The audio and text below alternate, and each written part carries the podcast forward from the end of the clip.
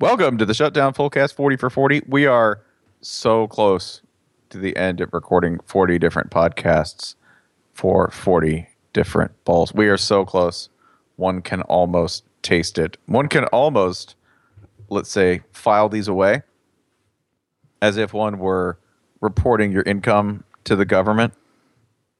Boy, it'd be, it'd be cool if I didn't have to do that. Like, what conceptually, if there were something that killed taxes? You mean Just an slate it, you- slate it dead. Oh, I thought you meant an extension. We can do 20 more bowl episodes. Next uh, How many more five and seven teams are there? 20. There are 20 more. We have 10 bowls that we can do. Mizzou can only play so many bowl games. I would like to restate my proposed rule for all future bowl seasons. I think I'm fine since 5 and 7 teams have now gone 3 and 0. I am fine with 5 and 7 teams making the bowls. If you lose to one, you don't get to be in the postseason the next year. It doesn't matter if you go undefeated. You're out. You don't get to Can play. I can I talk you into four and eight? Well, that's the thing is if this happens enough, that means more 5 and 7 teams have to fill those slots. If they win, eventually we will have to dredge up the 4 and 8 teams.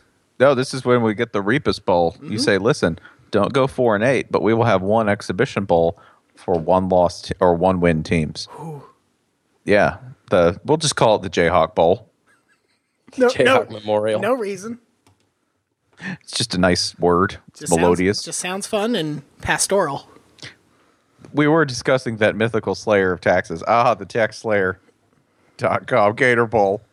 Uh, this is Jason Kirk, our college football editor. G- give me a word to describe a potential matchup between Georgia and Penn State in 2015, the very beginning of 2016.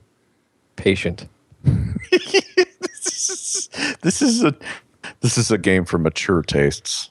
It's- it's- it's easy, easy, easy. Slow, slow cooked, brined, falling, uh, falling off the bone. Christian Hackenberg's bone, as he is Disintegrated. for a 88th time. Rich flavors that take mm, three, four, maybe no, they, well, not five hours. This game, oh, this game goes five hours. Well, it's- it- there is a provision for that in the rule book. It's it's called it's called overtime.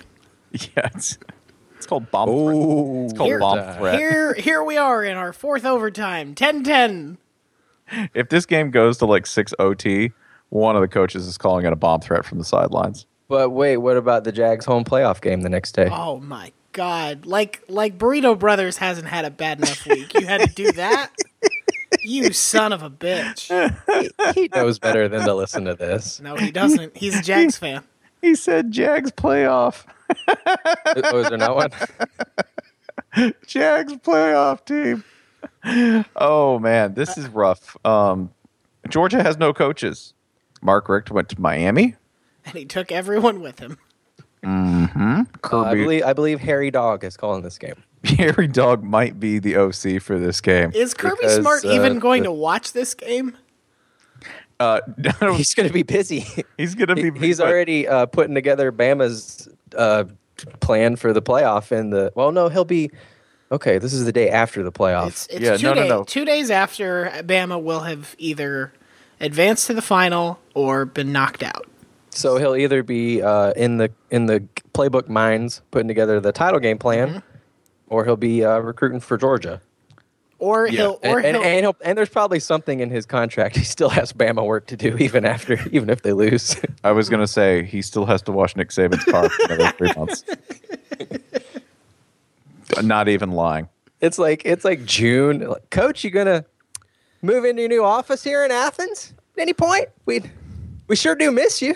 I, I just gotta I just gotta tie up a few loose ends over here. I'll I'll I'll, I'll, I'll get checked in there before kickoff. Now- don't I'll, worry. I'll leave my wife eventually. Kirby, Sure. Kirby, when I said detail the interior, did you think that meant half-assedly run a shop vac over the seats? Because that's what it looks like you did.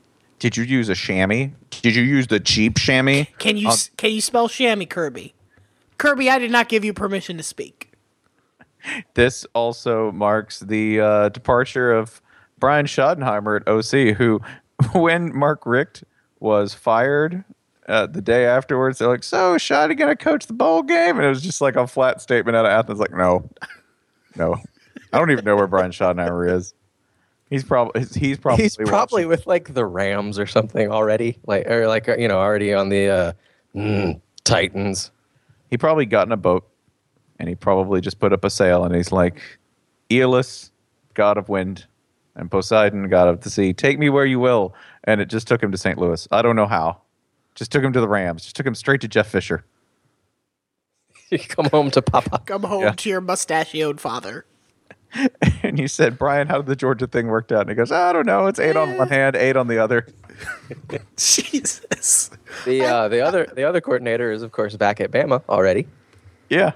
So there's one coach left. There's like John Lilly, the tight ends coach. I, and and Richt took took an assistant or two. So Yep, he's just Yeah. he's just doing everything. I assume Hairy Dawg's the OC. Uh, Ghost of Lewis Grizzard is uh, going to be calling that defense. Ghost of Uga is uh, well, there's a lot of those. Yeah, Of this- course, if you're looking to for to set for somebody to tell you what it's like to be a coordinator who's not getting any help and having to do everything by himself, why don't you just talk to Penn State's Bob Shoop? Yeah, Hey, there, there's another one man show. Of course, Coach Franklin he's out recruiting. So yeah, he's going to be recruiting during that bowl game. and of course Penn State hasn't had an offensive coordinator for about a decade. So True, fired uh, fired Donovan th- this fall after uh, yet yet another dismal performance. is that the musician Donovan? Yes, Yeah. it's the ba- it's the bad guy from Last Crusade, yep. As and that's why Donovan's so scary. and that's why Penn State frequently chose poorly. and this is uh, this. There's going to be no points in this game. I I don't know. I think accident. Accident is the only way anything happens in this game. in Jacksonville. In Jackson, oh, in Jacksonville. You, so so this is also quite possibly. Well, I, I actually have no idea if it is or not, but it, this might be Christian Hackenberg's last college game, right? Every game really had that offensive line. Are you referring to former future number one pick Christian Hackenberg? Yeah. Uh, Matt, He would be wise to get the fuck out while he can still walk, Matt- if he can still walk. Matt, Matt Barkley emeritus. Yeah, he should just never play football again. Because like the one thing Georgia is good at is like having five star defensive ends and linebackers. That's Yeah. that's Georgia's core competency. Yeah, boy, we got some real talented guys. Look, you got a, a big, big. this is my favorite thing about Christian Hackenberg and every other Penn State quarterback who's come in highly touted and just left as a broken shell of a human being. Is this that not only do they put them back there behind non non-existent offensive lines that do not push any kind of running attack to protect them forward. In addition to that, they put them in a big white jersey that you cannot miss. they can't like like as if it weren't bad enough the, the most visible object on the field is the thing sprinting away from defenders There's not even any sort of visual on the helmet to break up the image. Function as makeshift camouflage. Nope, just a big white orb. What I I like two things about this game. First, I like that it is uh, technically a January bowl game, which is a thing that certain colleges or fans or commentators like to trumpet, be like, "Oh, you know, Georgia's back in a January bowl game." That distinction used to mean something, and the Tax Slayer Bowl proves that it no longer does. Second of all, I like that no matter who wins this game, the fans of that team will be able to say with some authority, well, we didn't actually beat a good team, so what does it matter? true and in addition to that because of the massive turnover in staffs for both teams for georgia in particular i assure you no one will remember this game in three months like this podcast will be inaudible to ears after like march We the might- takeaways are like whatever you want. Yeah. Just take something. We just, Just- gotta go. We gotta get rid of this shit. I mean, Yeah. Will Muschamp won a Tax Slayer Bowl. It's literally the only thing we have over Ohio State these days. That happened. You chose that instead of going to a championship, probably. you're as dumb as we say You're you are You're so stupid. You're the stupidest people in the world.